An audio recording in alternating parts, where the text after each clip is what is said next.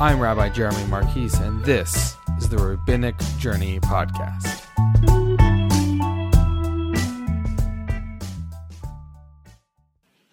Welcome back to Monday Mishnah. We're talking about Brachot, chapter 1, Mishnah 2. And the, crowd, the question the rabbis are asking is when do you recite the Shema in the morning? They ask, can you tell the difference between white and a bluish green color? Another rabbi says between the bluish green color and a green color. But fundamentally, the rabbis are asking a question about how do we make distinctions.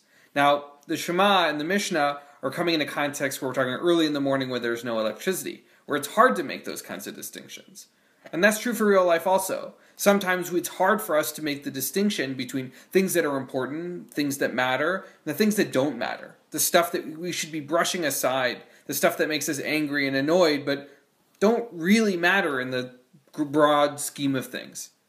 So I ask you this week, what things did you brush off? What things did you make the distinction that are worth your time and aren't worth your time?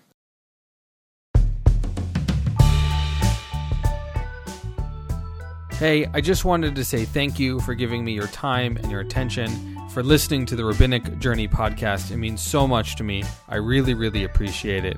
If you feel like I gave you some value, please subscribe, give me a rating on iTunes. It makes a huge difference. Thank you.